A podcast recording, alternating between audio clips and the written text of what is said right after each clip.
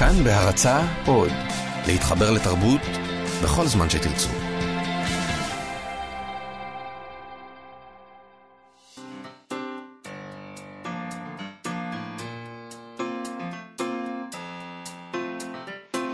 מה שכרוך עם יובל אביבי ומה יעשה לה. שלום, מה שכרוך, מגזין הספרות היומי של כאן תרבות, כמדי יום, אה, פעם אחרונה לשבוע זה, ב-12. אה, אפשר להזין לנו ברדיו, בשלל תדרים, בתחנת האינטרנט אה, של כאן, ביישומון. תחנת האינטרנט. תחנת האינטרנט. אתר האינטרנט, תחנת הממסר. תשיגו לי את האחראי על האינטרנט. יצאתי סבתא. סבתא ל. סבא. למה סבתא? כי אתה תמיד אומר ככה. גם גילני, גם מיזוגן. זה מה שאתה. אה, הכל בסדר, אוהבים אותך כמו שאתה. בתחנת האינטרנט שלנו אפשר להאזין לנו, וביישומון כאן אודי, ובעמוד הפודקאסטים, אה, אותנו ואת שאר התוכניות של כאן תרבות. שירי לב-ארי איתנו, עברה לחמי, יואב כהן ומאיה סלע. שלום יובל. שלום. אה, תשמע, אפשר גם לשלוח לנו מסרונים שאתה כל כך אוהב. חובה לשלוח לנו מסרונים. 055 966-3992, 055-966-3992. היום יש לנו תוכנית בסימן אומנות. אה, נדבר עם האומנית מאיה אתון, שעובדת בימים אלה על ספר אומן בהשראת פרנקנשטיין של מרי שלי, שנכתב לפני 200 שנה בדיוק. אה, נדבר גם עם האוצרת דלית מתתיהו על הקשר שבין ספרים לאומנות ולהפך. אה, ואם יישאר לנו זמן, נדבר קצת על הסופרים שמצליחים לעשות כסף מהכתיבה. בכוונה אני אומרת לעשות כסף. אני, אני אוהבת להגיד לעשות כסף ולא להרוויח כסף, כי הם עושים כסף. בכלל לא אמורים להגיד להשתכר. לא. זה לא, הם לא משתכרים, הם, שמסת... הם עושים כסף. זהו, מי שמשתכר לא, לא עושה כסף. כסף. אני משתכרת, למשל. אה, אוקיי, אה, אולי עוד כמה דברים יהיו. אה, לפני הכל, הגיע אלייך כן. uh, מידע חשוב לפני כולם. טוב, uh, בלי, uh, אתה מאוד דרמטי. עוד שנייה מוציאים את זה למבזק החדשות. תשמע, הגיע אליי, אלינו, מודעה של רשימת רבי המכר השנייה של צומת ספרים, השנייה מאז שבוע שעבר, שבו הם פרסמו פעם ראשונה מודעה בתשלום בעיתון ישראל היום. Uh, וזה אחרי שהם כמובן הפסיקו לפרסם את המודעות שלהם בהארץ, ההחלטה של מערכת הארץ. Uh, המודעה הזאת תתפרסם ביום שישי הקרוב, זה uh, אנחנו לא נקריא אותה כל שבוע, יובל. אבל uh, זה השבוע השני בלבד, ומעניין לראות מה קורה בגזרה הזאת, אחרי שהארץ הפסיקו לפרסם. מה... אולי אנחנו מתגעגעים לרשימות? הייתכן? יש סיכוי. תשמעי, אני חושב שהעניין ברשימות האלה זה גם בגלל שיש את ההפסקה ואת, ה, כן, ואת, ואת ההחלטה בכל זאת לפרסם אותה, ולעשות נכון. את זה בעיתון המתחרה ו, ו, וכולי, זה, זה עושה את זה להרבה יותר uh, סקסי. נכון. אבל כאילו זה חדש, זה קורה, מה... בוא מה, נראה מה, מה יש שם. אה, ככה, יש לנו מספר אחד. בש... בשבוע שעבר היה לנו את סיפורה של שפחה של מרגרט אטווד במקום הראשון. כן. היום אנחנו עם סוס אחד נכנס לבר של גרוסמן, דוד גרוסמן, ספרייה חדשה, זה ספר שבעצם הוא לא חדש, אבל עכשיו הוא זכה בפרס, אמן בוקר, והוא חזר לרשימות, והוא מספר אחד, וכל הכבוד. אה, אחר כך יש לנו את אה, קולו של ארצ'ר. צוערים של יונתן דה שליט, ילדי השטאזי של דיוויד יאנג, זה כל מיני ספרים שאני יודעת, אני לא מכירה. אשתו של מגדל הטק, שניפגש שנית, של uh, קריסטין הרמל, uh, סיפורה של שפחה ירד למקום השביעי, uh, גינת בר של מאיר שלו במקום השמיני, הוא היה במקום השישי קודם, יש כאן מין ספירה כזאת, נכון? Uh, יש לנו פה את חוף הים של ירושלים של עידו גפן, שהוא במק, uh, במקום התשיעי. שבוע ראשון הוא נכנס לרשימה, זה ו... ספר ביקורים. ורק עכשיו יצא, כאילו לחנויות, שיצא מהר. של אדם לא מוכר, והעשירי זה מכתב אחרון ופרידה של ג'וג'ו מויס, הבלתי נלאית. תראי, אחד הדברים המעניינים זה שמתוך העשירייה שהייתה בשבוע שעבר, ארבעה נפלטו החוצה, שזה מעניין בעיניי. אמ, ומה שעוד יותר מעניין זה ששלושה מתוך הספרים החדשים ברשימה הזאת של השבוע השני, התייצבו ישר במקום שני, שלישי ורביעי. זאת אומרת, אה, נכנסו ו... וישר ממש מכרו כנראה אה, אה, הרבה מאוד. תשמע, אני, אני, אני, אני חושבת שצריך לשים לב, לה, אתה, אתה בעצם רואה ברשימה הזאת למה הוצאות הספרים וגם הסופרים, חלקם הגדול, מאוד מאוד רוצים את הרשימה הזאת. כי, למשל, נכנס פה בחור צעיר, אלמוני, שאף אחד לא מכיר, אומן ביקורים, כפי שאמרנו, חוף הים בירושלים, עידו גפן, מי ישמע עליו אחרת? אתה יודע, כאילו, זה לא, יש איזה דרך לפלס, פתאום הוא ברשימות. אז בדקתי, אז קודם כל התפלאתי, כאילו, מהמם. איך זה יכול להיות שהוא ברשימות? הרי, מה, כן. זה, אז הוא כבר נמכר כל כך הרבה שהוא יהיה ברשימות? נכון.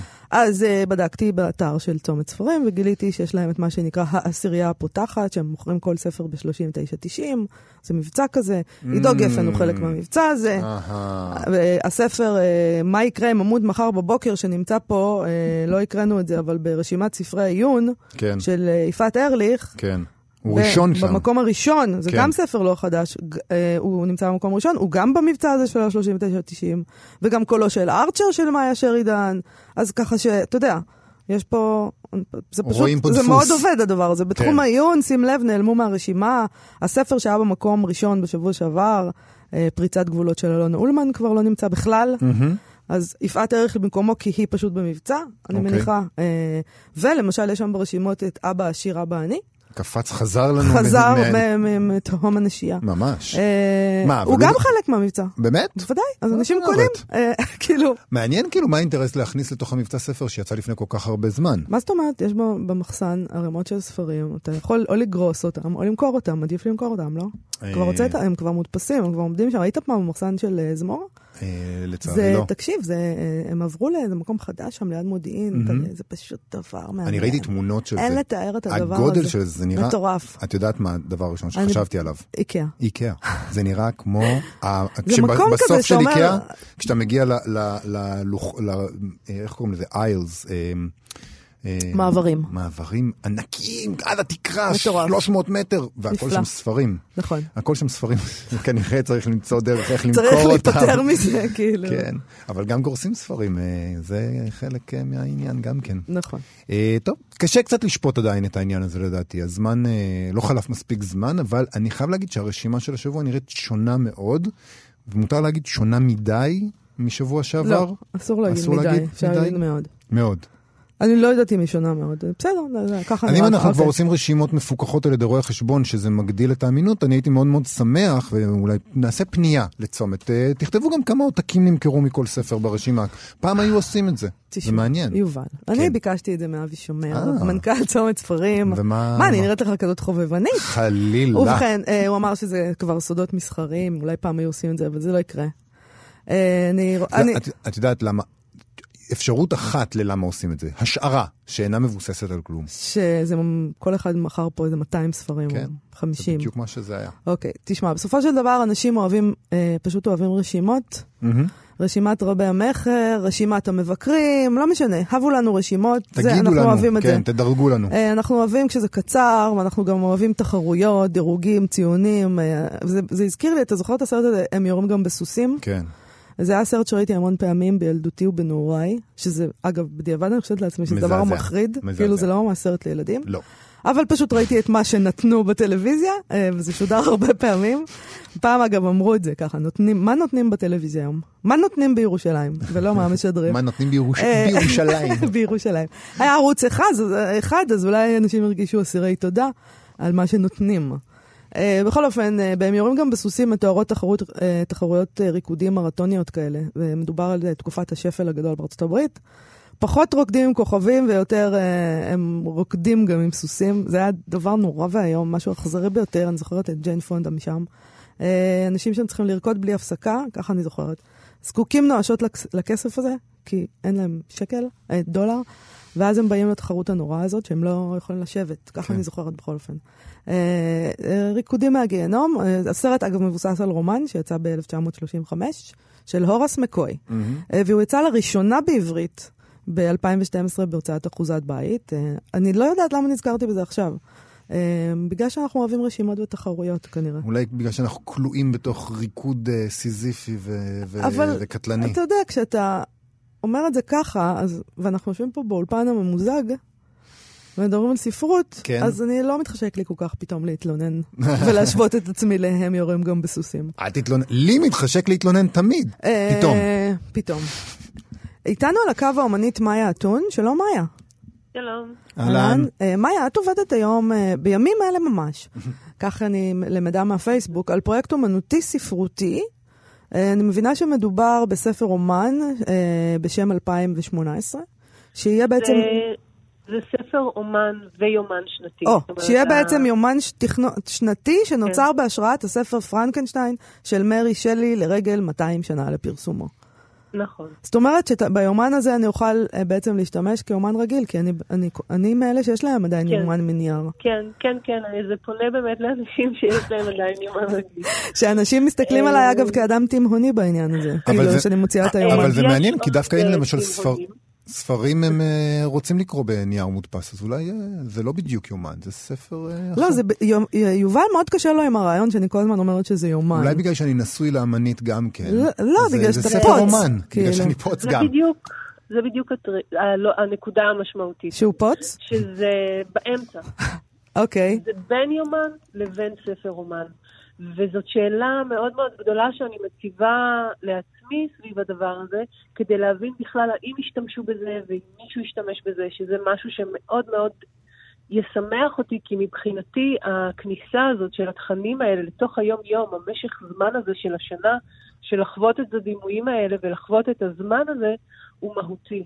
אבל... איך הוא יתפקד, אני משאירה את זה כסימן שאלה. אבל מאיה, לא יהיה לך איזה... זאת אומרת, אני, אני חושבת לעצמי, אם אני אה, ארכוש את היומן הזה, שיכול להיות שיכאב לי הלב להשתמש בו, שאני ארגיש שאני הורסת את היצירה שלך באיזשהו אופן, כשאני כותבת שם את הדברים הטיפשיים שאני כותבת ביומן. אה, זאת תהיה ההתלבטות שלך, וזאת אוקיי. תהיה התלבטות של עוד מישהו שישתמש. אני מאוד מקווה שיש כאלה שכן ישתמשו, אבל שוב, אני חושבת שהחוויה הזאת גם של להרוס משהו. להרוס משהו כדי אה, להפוך אותו למשהו שלך. כן. להפוך אותו למשהו אינטימי, למשהו אה, ש, שהוא רק שלך. זאת אומרת, זה איזושהי התערבות בתוך משהו שאני מציעה. אה, שיהפוך את הדבר הזה, את התערוכה הניידת הזאת, ספר אומן יומן, למשהו שהוא שלך, שיכול להיות שאת גם לא תרצי לחוות אותו עם אף אחד אחר, ויכול להיות שאת כן תרצי אחר כך לשתף אותו. אה, אבל זה בדיוק החלק מהתהליך, וזה בדיוק מבחינתי המקום שמתחבר גם לספר. או, זהו, רציתי. לשאול, איך זה באמת על החיבור הזה לפרנקנשטיין? אז, אז קודם כל, אה, מבחינתי אין הפרדה בין פרנקנשטיין לבין מרי שלי. אה, שניהם משפיעים עליי, וכל פעם מכיוון אחר. כבר המון המון שנים אני, אני עובדת עם הספר הזה כאיזשהו מקור, אה, מקור השראה בעיקר, או אה, סביבה שאני בוד- בודקת דרכה את התקופה שלנו. אז, אז זה מרי שלי, וזה פרנקנשטיין, וזה הנאו-גותיקה של המאה ה-19, ממש ראשית המודרניות. אה, בעצם מרי שלי בעצמה יצרה ספר שהוא היבריד, שהוא קולאז'.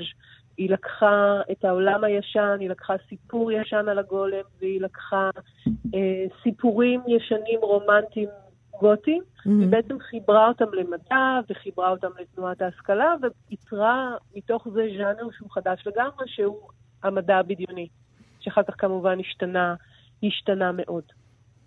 גם היצור עצמו שהיא בנתה בפנים הוא טלאים, הוא טלאים של אינפורמציה, של DNA של אנשים שונים, שדרך אה, נס או מדע, זה לא משהו שברור לגמרי בספר, הוא קם לתחייה. כן. קודם כל קם לתחייה כמשהו חדש, אבל לא כמשהו שסוחב איתו את כל האינפורמציה הקודמת, אלא משהו חדש, מישהו חדש שצריך ללמד את עצמו את הכל מחדש.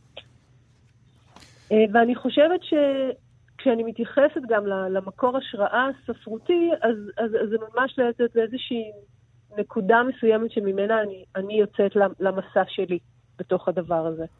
זה, זה, זאת פעם ראשונה שאת עוסקת בעצם ב, בספרות באמצעות האומנות שלך? כאילו, או שזה אה, דבר לא, שכבר לא. עשית? לא, אני משתמשת הרבה בספרות. שוב, אני בספרות או מחקר או נרטיבים. זאת אומרת, אני חושבת שזה פחות ספרות, אלא זה יותר העניין של סיפורים ונרטיבים. אה, אני חושבת שיש משהו ב, ב, בחזרה לנרטיב או לסיפורים או למקטעי סיפורים שהם מאוד, אה, הם מאוד משפיעים, הם מאוד מניעים אותי. אני מתייחסת, לכל, בעצם כל פרויקט חדש שאני מתחילה לעבוד עליו, הוא מתחיל מכמה נקודות, הוא מתחיל מכמה רעיונות או נושאים או סיפורים או נרטיבים שמעניינים אותי, ומתחיל מכמה חומרים.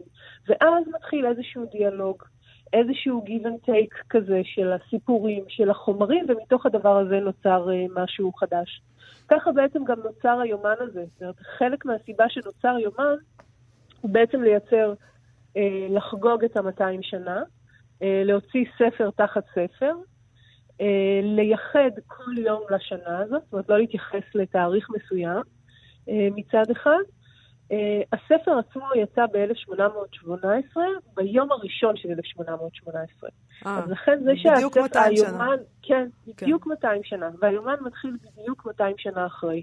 יש דבר אחד שונה ביומן הזה, זה שבנובמבר, חודש נובמבר, שזה התאריך שהיצור בעצם קם לתחייה, היומן חוזר לשנת 1818.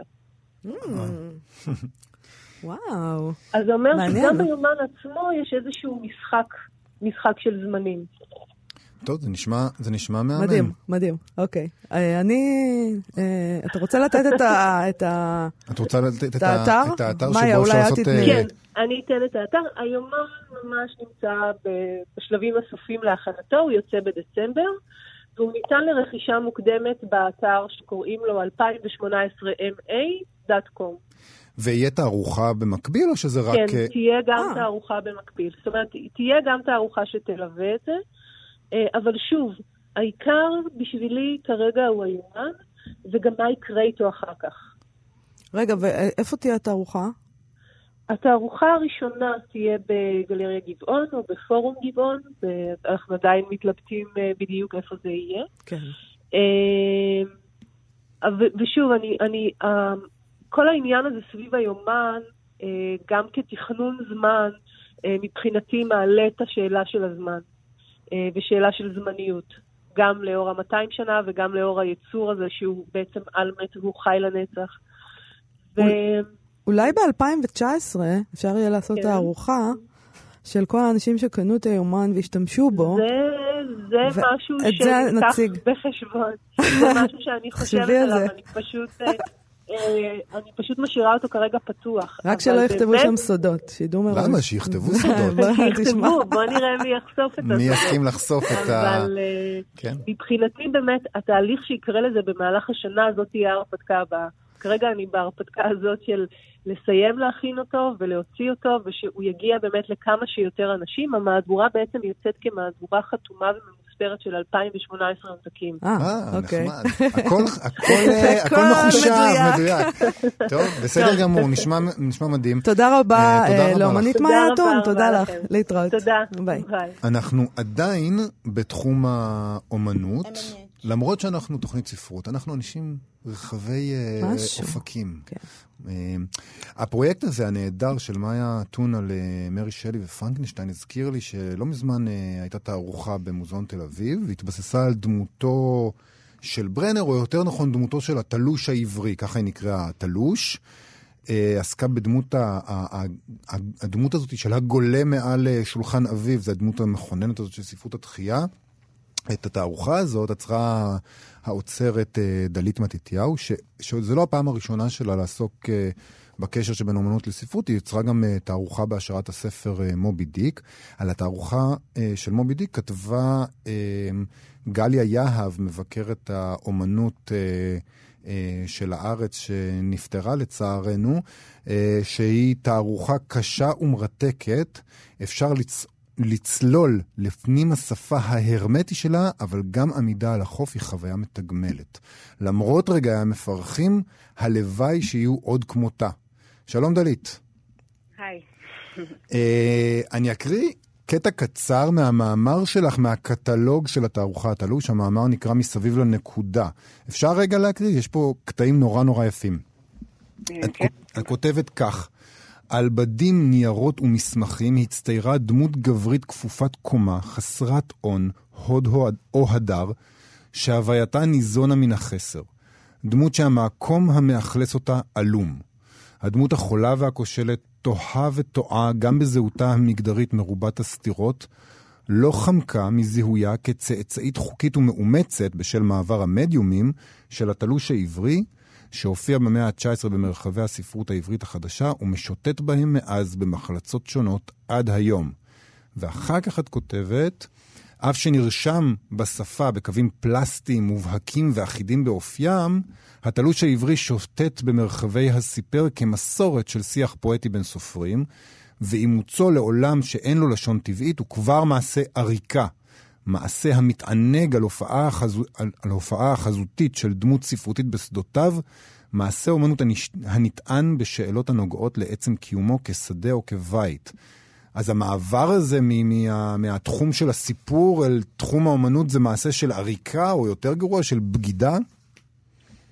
אמ, אני לא יודעת אם הוא מעשה של בגידה, אבל אה, ללא ספק יש פה אמ, שני מרחבים אה, שונים,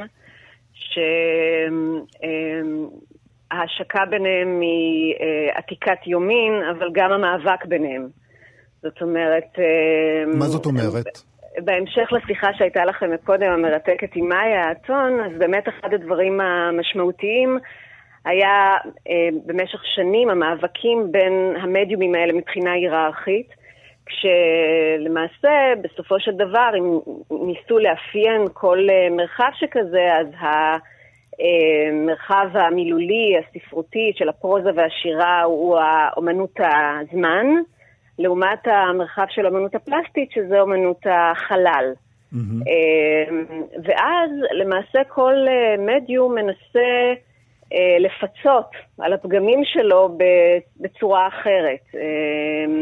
אני מפנה למאיה אטום, מכיוון שבעבודה שלה היא בעצם עושה יצירה שהיא יצירה פלסטית, אבל השימוש הוא בסופו של דבר ספר, זאת אומרת העניין של הנייר, ויש קשר מאוד הדוק בין רישום כמדיום לבין השפה, לבין הכתיבה, אבל היא עושה אותו כמהלך שקורה בזמן. כן. מהלך שהוא זר בעצם ליצירה הפלסטית. ויש עוד כל מיני דרכים, למשל, מתייחסים לכל כל מה שנקרא ציור, או ציור שמנסה להיות נרטיבי, אז למשל, אחד הרגעים המרתקים במובי דיק זה שכשישמעאל נכנס לפונדק המזרקה ומסתכל על ציור שמן, שמה שקורה שם למעשה מנבא את הסיפור כולו, את, והרגע הזה הוא מין רגע שנקרא, לסינג קרא לו רגע פורה. זאת אומרת, באנגלית הוא נקרא אפילו יותר יפה pregnant moment, זאת אומרת, רגע ש... הוא מין רגע שיא שדרכו אתה יכול להסיק מה קרה לפניו ומה קרה אחריו. באמת יפה. כן, פרגננט מומנט, זה יפה, אהלן. כן. אז הדברים האלה באמת הם, הם יחסי גומלין כאילו, זאת אומרת שהם נעים משני, משני הצדדים, גם הספרות, גם הספרות הרי רוצה את המקום הפלסטי, את המקום החזותי הזה, כדי להביע את מה שהיא לא יכולה להביע בלשון. בדיוק, לגמרי, ואני אולי, אם אתם תרשו לי לצטט משהו? ודאי. אוקיי, אז אמ, כמובן אחד הקטעים היפים, באמת, אמ, ובאמת גם ממש קנונים בהקשר של אה, דמות ספרותית אה, או סופר שמתייחס לציור, זה כמובן אה, מרסל פרוסט, mm-hmm. ויש את הרגע של מות ברגוט, כשהוא צופה ביצירה של, בציור של דלפט, כן, ציור דלפט של ורמיר. כן. וזה ממש כמה שורות, אני אקריא. בעודו צופה, חשב ברגות עד כמה יבשה כתיבתו הספרותית לעומת ציורו של ורמיר. עד כמה ראוי היה להעשיר את כתיבתו במספר שכבות צבע מסוג אותו כותל צהוב בציור. ובעודו מהרהר נוגות ביצירתו ובחייו בכלל אל מול פלא הקיר הצהוב של ורמיר, הוא צנח על הספה העגולה שבאולם התצוגה וממנה אל הרצפה. אומרת... אני חושבת שיש קנאה מאוד מאוד גדולה של סופרים באומנים, ואולי להפך, אני לא יודעת, פחות מכירה. אז כנראה גם להפך, זאת אומרת, הרעיון הזה שאתה לא צריך את כל המילים האלה, אתה פשוט יכול לצייר. אני אומרת את זה בצורה מאוד פשטנית כמובן, זה לא פשוט, אבל את יודעת, יש בזה, יש קנאה מאוד גדולה בדבר הזה.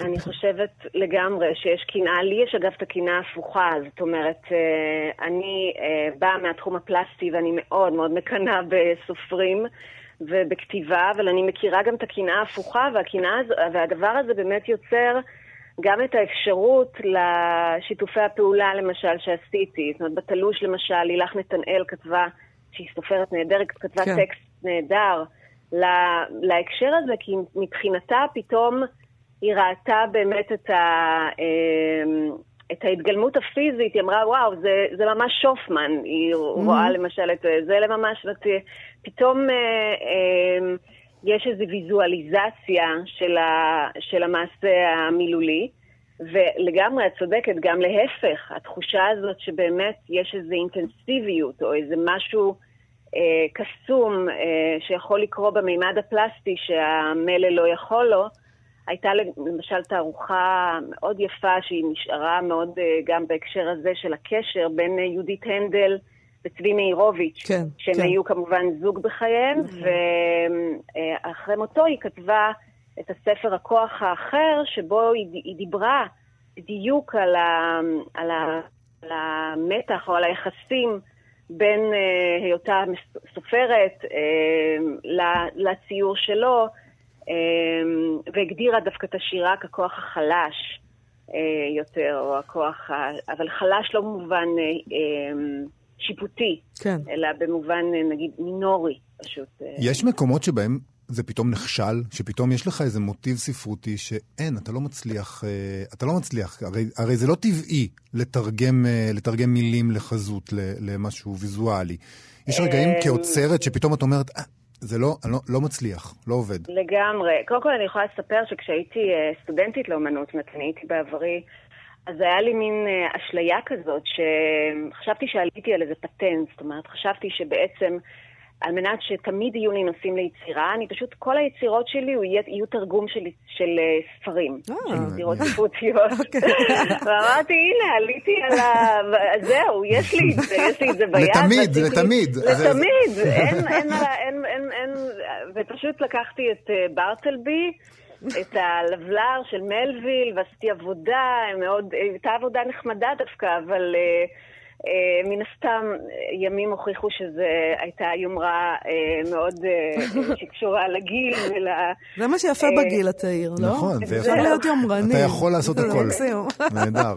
לגמרי, אבל אתה כן, אתה צודק לגמרי. זאת אומרת, המעבר הזה או התרגום הזה הוא לא, וגם רצוי שזה לא יהיה תרגום באמת. זאת אומרת שקודם כל, אחד הדברים שבשני המדיומים האלה נפגשים זה הבדידות שלהם ואוזלת היד שלהם. זאת אומרת, הם לא הקושי באמת לייצג מציאות, הקושי mm-hmm. לתפוס איזשהו רגע, ודווקא אמ, במקום החלש הזה לפעמים, זה מעניין המפגש שלהם. ולכן, אגב, המפגש בין המדיומים צריך, חייב לייצר איזשהו מרווח. Mm-hmm. זאת אומרת, אחרת אה, זה באמת הופך להיות אילוסטרטיבי לשני הכיוונים. אה, כשזה, כשזה, אם זאת המטרה, אין בעיה, יש אילוסטרציות נפלאות, החל מימי הביניים, כן, של כתבי קודש וכך הלאה, אבל המטרה היא דווקא אותו אה, רווח שמתקיים בין, בין המדיומים ומשמר איזשהו מתח שהוא לא, אה, לא ברור מאליו. זאת אומרת, שיש איזו התחברות מן הסתם, נגיד מובי דיק לא הייתה תערוכה לוויתנים, לא, לא היו שם ציורי לוויתנים, כן, והתלוש, כן. התלוש היה פשוט באמת, דווקא התלוש היה קרוב יותר לאיזשהו משהו שיכול היה להיות אילוסטרטיבי, אולי חלק חשבו אותו ככזה, אה, אבל הוא באמת היה איזושהי פליאה של אה, מין דמות שפשוט צפה, ופשוט באמת עלתה מתוך הסטודיואים. אמ, ו... אפשר, אפשר לסיום לשאול אותך אה, אם את עובדת על תערוכה חדשה, והאם היא קשורה לספרות גם? אמ, או ש... עובדת... אם זה סודי לא, מקצועי. אז לא חייבים. לא, זה מעניין, זה מעניין. זה קודם כל, אמ, טוב, לא ניכנס לזה כרגע, אבל כל...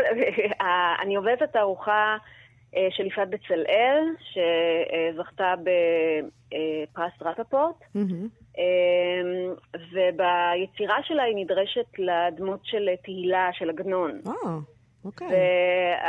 והטקסט שאני כותבת בימים אלו ממש, אני כרגע בתוכו ומנסה להבין, זה להבין, טוב, זה חיבור כמובן, שוב, שיכול להיראות מופרך ויכול להצליח, זה תלוי מה, מה יהיה בסופו של דבר טיבו שלה. Uh, הטקסט שאני עובדת עליו הוא שאלה של הדימוי המוקרן, כן? דרך אה, תהילה ואל המגדלור של אה, וירג'יניה וולף. מעניין. טוב, אולי אנחנו עוד נדבר בהמשך כשזה יעלה. נשמע שנדבר עוד פעם. שתהיה תערוכה. תודה אוקיי, רבה לך, אה, דלית מתתיהו. תודה רבה, דלית. תודה. להתראות. תודה לכם, ביי ביי. להתראות. נעבור אל הפינה שלנו? כן.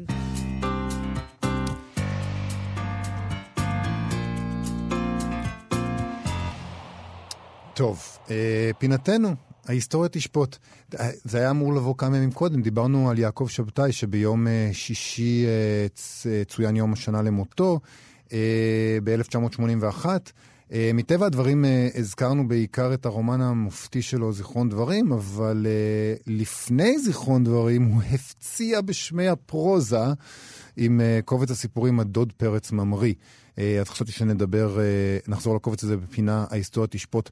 אה, הוא כתב קצת, חלק מהסיפורים שמופיעים בעדות פרץ ממריא נכתבו במוספי הספרות השונים אה, לפני כן, אבל, כן. אה, אבל, אה, אבל זה היה הקובץ הראשון הוא גם לא היה איזה בן אדם אלמוני. ממש לא. בשלב הזה הוא כבר מוכר ככותב בתיאט... כתיאטרון, וזה אחד הקשיים שהיו לי בפינה הזאת, למצוא קטעי עיתונות עליו בתוך סבך של אזכורים במדורי התיאטרון, ומה לעשות השבוע, ומבחר השבוע, והמלצות דבר. תמיד המלצות על הצגות שכתב, אבל כן אה, מצאתי שתי ביקורות ששווה קדימה, לחזור אליהן. קדימה, יאללה. סליחה. אמ, ביקורת אחת פורסמה במעריב במרץ 1972, נכתבה על ידי אפרת פיאנס, אה, תחת הכותרת הקולעת סיפורים של עצב, ייאוש וחידלון. זה, זה אולי סיכום כללי של הספרות העברית לדורותיה. לגמרי. Uh, בכל זאת, הכותבת uh, מוצאת ייחוד בשבתאי. הביקורת לא לגמרי מתלהבת, היא מציינת את ה, את ה, שהסיפורים בקובץ נחלקים לשתי יחידות צורניות עיקריות. באחת, ציטוט, uh, תיאורי חטף, מצבים של סיום, שמתוך תיאורם עולה גם מצב מוקדם יותר שהביא לידי סיום זה, והאחרת, עלילות מתפתחות, הסדורות בסדר כרונולוגי והמעוצב באורך נשימה וקצב משתנה, עולה ויורד לפי התפתחות. בסוג הראשון היא אומרת שהעיקר הוא הרעיון, ובשני העלילה תופסת מקום משמעותי. זה כבר תיאור יפה בעיניי. מתייחס, אה, זה מעיד על, אה, על זה ששבתאי הוא אה, סופר רב גוני ושולט בסגנונות שונים, אבל זה לא ממש מתייחסים לזה שם, הכותבת לא ממש מתייחסת לזה כמעלה. היא אומרת שהייחוד של סיפורי שבתאי אינו בבחירת הנושאים והדמויות, שכן אלה נמצאו לו בנוף הסמוך למקום חיותו, ואינם אלא חלק מן המציאות. הייחוד כולו טמון באופן התיאור ובמגמתיות שלו, הנובעת מתפיסת עולם עצמאית, אף כי אולי לא מקורית ביותר. היא ממשיכה ואומרת, יעקב שבתאי הוא פטליסט. גיבוריו אינם ענקי רוח ולא אמיצי לבב, הם מתמודדים בבעיות רגשיות יומיומיות ללא מקוריות, נסחפים יותר מאשר מכוונים, ומשלמים בחייהם את מחיר חדלונם. גם כשהם חיים, במקרים רבים אין קיומם קיום. המוות שהוא הפתרון הגואל, אורב לפתחם מעצם בראשית. אז מה זה הטענה המשונה הזאת, שכיוון ששבתאי כותב על המציאות שקרובה אליו, אז הייחוד שלו הוא לא בבחירת הנושאים והדמויות? כאילו סופר שכתב על... אה, סופר ניו יורקי שכותב על ניו יורק. הוא חסר ייחוד כי כבר כתבו על ניו יורק, כאילו כולם כותבים על ניו יורק. אין, אין אף אחד שלא עשה את זה. אז בעיניי זה קצת לא מובן, וברור שהנושאים והדמויות בעדות פרץ אומרים ייחודיים, זה ברור לחלוטין. וגם אחר כך בכתיבתו של שבתאי, יש לו... הדוד פרץ הוא קומוניסט שאף באוויר. שעמם- הודעה. זה כנראה... אה, רגיל כזה. זה מ- מ- אתה יודע כמה מרחובות תל קומוניסטים אביב. מעופפים אז היו פה? תכלס, האמת שבטח היו המון- רק. היום זה נחשב לאיזה יצור מוזר. הו, תראה, קומוניסט. קומוניסט שאף באוויר, תראו, וואו. אה, בעניין הגיבורים שנסחפים יותר מאשר מכוונים ונידונים לחידלון, טוב, כמובן שאפשר לראות פה את הבסיס אה, לזיכרון דברים, ושוב מגיעה הדרישה המשונה הזאת למקוריות, כאילו מישהו העז לכתוב על הנושאים האלה כמו ששבתאי כתב עליהם. אבל זה מקרה קלאסי של אין נביא בעירו, שלדעתי אין נביא בעירו זה אפילו כאילו במקום קטן, זה עוד יותר חמור. נכון, אין נביא בעירו, נכון. כאילו יאללה, יעקב שבתאי. כול, כן, כולנו פה, אותה. כולנו פה הולכים ברחובות האלה שאתה כותב בדיוק, עליהם. אבל בדיוק ישבנו ביחד בכסית, והוא לא נראה לי כזה... מדבר כאלה שטויות. זה הכל זה בעצם. שאני אקריא, נתייחס גם לביקורת השנייה, או שאנחנו כבר אוזל לנו הזמן? לא, נקריא לא אותה, אוזל. למה לא? בסדר. אוזל הזמן באופן כללי. בחיים האלה, אל ה- החידלון השבתאי. טוב, אני אקריא. אה, ביקורת שנייה מתייחסת אה, לנקודות דומות, אבל בעיניי היא קצת יותר מעניינת וקצת יותר משעשעת. כתבה אותה יהודית אוריאן בן הרצל בדבר, עם הכותרת משפחה רבת סגולות. היא מתייחסת לזה, וזה מקסים האמת, שתמיד יש לשבתאי דודים בסיפור. הדוד פינק, שאת הסיפור עליו הקראנו פה, נכון. אה, הדוד פרץ כמובן, אה, למה לא ליעקב שבתאי דודים כה הרבה בסיפוריו? היא טועה. היא תוהה, וממשיכה שחביבה כנראה על שבתאי המשפחתיות, האינטימיות, השרויה על הדמויות כאילו הוגדו במטפחה של אימא. הולך סובב יוד שבתאי, כך היא כותבת, בין דמויותיו הקבועות בתל אביב של ילדותנו ובשכונת נורדיה. זו תל אביב שאין בה מכינה של תל אביב הקטנה משנות ה-20, ולא מזוהרה של מטרופולין סואנת, אלא מאפוריותה הבלתי רומנטית שצבעה כצבע הבטון של מעונות העובדים. קשה לי עם הפסקה הזאת כי היא יפה. אבל, אבל זה ממש הפריע להם. מה אתה עוסק פתאום במשפחה? מה הוא עוסק במשפחה ככה? וזה נורא מצחיק, כי אנחנו בשלב של הספרות העברית שאנחנו כבר לא יכולים לסבול את זה, תפסיקו לכתוב על משפחות. אה, וזה נורא, זה מעניין. אה, אז התקשו אה, להבין מה הוא עושה ולמה זה מעניין ומרגש ומגוון וחדשני ו... ו... היא כותבת עוד משהו, תראי את זה. אה, כל סיפורים, הסיפורים מתמצים בקוטר קטן ביותר במקום, בזמן, בדמויות, בתמטיקה ובעולם הרגשות. מעגל קטן, אך כולו אמת. לא עושר צלילי, אלא מיתר אחד בלבד, אבל נקי, לא מזייף. הימנעות מכל הפגנת וירטואוזיות, אף לא בלשון. זו לשון מצטנעת שאינה מבליטה נוכחותה. היא מוסרת, אך בבחירת המילים, את רוח התקופה מבלי להתלבש בעדייו של סגנון התקופה. החומר ממנו בנויים סיפוריו הוא החומר הרך, הסחוסי, הרופף והמסוכן. עלילה מועטה, סיטואציות קונקרטיות אחדות ופרוזה של הלכי נפש ואווירה נטולת חוט שדרה סיפורי. זה, אלה מחמאות שהן עלבון. גם זה כישרון, אבל. לתת מחמאות של אבל עלבון? לפעמים זה נראה כמו, סתם, זה, זה, אנשים זרקו כאן כל מיני תיאורים, כאילו, אני אבל חושבת, כן, אני מה- גם אכתוב ביקורת כזאת פעם, סתם אזרוק מילים כזה, ואז אני אנשים יגידו, וואו, זה עמוק. אבל את- איך אפשר להגיד שאין לו חוט שדרה? כי החומר הרך, הסחוסי, הרופף והמסוכן. כן. רופף ומסוכן. דווקא לא, אני מבין את זה. טוב, בסדר. כאילו אתה אה, נמצא כזה על בלי, אין מה שיחזיק, אז אתה נופל. סחוסי, רופף ומסוכן, זה יפה. זה יפה. כתבה יפה, אבל לפי דעתי פשוט לא קלעה למטרה. אימנו אה, חוב מאתמול. אני בכוונה אומר חוב, כי הבטחנו לדבר על כסף, אז בואו נדבר על כסף. אין שעה שאינה טובה לדבר על כסף. כן, נושא אה, אהוב עליך. נכון. אוקיי. לכן התרגשתי מאוד לקרוא ידיעה באתר ynet על רשימת הסופרים המרוויחים של המגזין הכלכלי פורבס. אה, מה, אפשר לעשות כסף מספרות?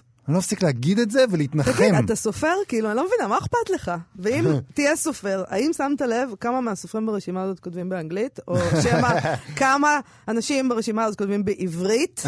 כלומר, אתה לא בדיוק בשפה. לא. אה, אז בוא, אולי נדבר פשוט, נעשה אייטם על משכורות של מגישי תוכניות ספרות זה ברדיו. תחום כאילו, שאנחנו מכירים, אה, יותר שיותר נוגע. לנו. מה אתה כל כך דואג לסופרים בכלל? טוב, לענייננו. כן. הראשונה שם היא ג'יי קיי רולינג, שעקפה את הסופר האמריקאי ג'יימס פטרסון, חזרה למקום ראשון אחרי הרבה שנים שהיא הייתה במקום השני. כי אני אני הייתי, דאגתי קצת. דאגת. למשכורתה. כן. אה, ג'יימס פטרסון, אותו כבר הזכרנו, כי הוא כותב רומן מתח על הבית הלבן ביחד עם הנשיא האמריקני לשעבר ביל קלינטון. אז יכול להיות מאוד שזה מה שיחזיר אותו לפסגה בשנה הבאה, אבל לשניהם לא רע בחיים. היא עשתה... ואני משתמש בז'רגון שלך, עשתה 95 מיליון דולר בשנה החולפת, והגיעה לשווי כולל של 650 מיליון דולר. איזה כיף לה. הוא עשה 87 מיליון דולר בלבד, אז אה, אולי זה יסייע לו להתאושש מהנפילה הכואבת למקום השני. סבבה. מי עוד ברשימה? אז יש לנו את הסופר והמאייר ג'ף קיני, שהוא מחבר יומנו של חנון ספר במקום הש... מופתי ממש. זה בכלל, יש פה ספרות מופת, כן? דן בראון במקום הרביעי, סטיבן קינג במקום החמישי, ג'ון גרישם שישי, אני אקריא לפי הסדר, נורה רוברטס, פאולה הוקינס, אי.אל ג'יימס, ובאחרונים ברשימה שניים שחולקים את המקום העשירי הם דניאל סטיל וריק ריירדן, שעשו 11 מיליון דולר כל אחד. מסכנים, אחרונים ברשימה. בוויינט, כן, בוויינט מציינים שחמישה מהסופרים בעשרת המקומות הראשונים ברשימה הרוויחו גם בעקבות סרטים שהתבססו על הס- הספרים האלה, הספרים שהם... זה, אך את עיקר כספם צברו ממכירת הספרים. אה, יחד הם מכרו כ-30 מיליון כותרים, 30 מיליון ספרים, ברחבי ארצות הברית, שגלגלו לכיסם 312 מיליון דולר. וואו. הם מציינים גם שכמעט מחצית מהרשימה הן נשים. כל הכבוד. ממש, זה חשוב לי כל כך לדעת. זה זה יופי. לי, זה... זה, זה, זה בשבילך, הפמיניסט נכון. שבינינו. כן. בלי קצת שמחה לאיד. לא נעבור את זה. ג'ורג' אר אר מרטין, שהוא מחבר אה. ספרי הפנטזיה, השיר של אה, אש ושל קרח, שעליהם מבוססת הסדרה הבלתי נסבלת, משחקי הכס, היא הייתה בלתי נסבלת מההתחלה, ועכשיו כולם פתאום מבינים את זה, בעונה אוקיי. ה-900 שלה, עם, עם עוד פרק. אז. מה איתו? מה אתה שם? מה עף שלך לב? מהרשימה. אה, בסדר. טוב, אוקיי. לא צריך גם לדאוג לו.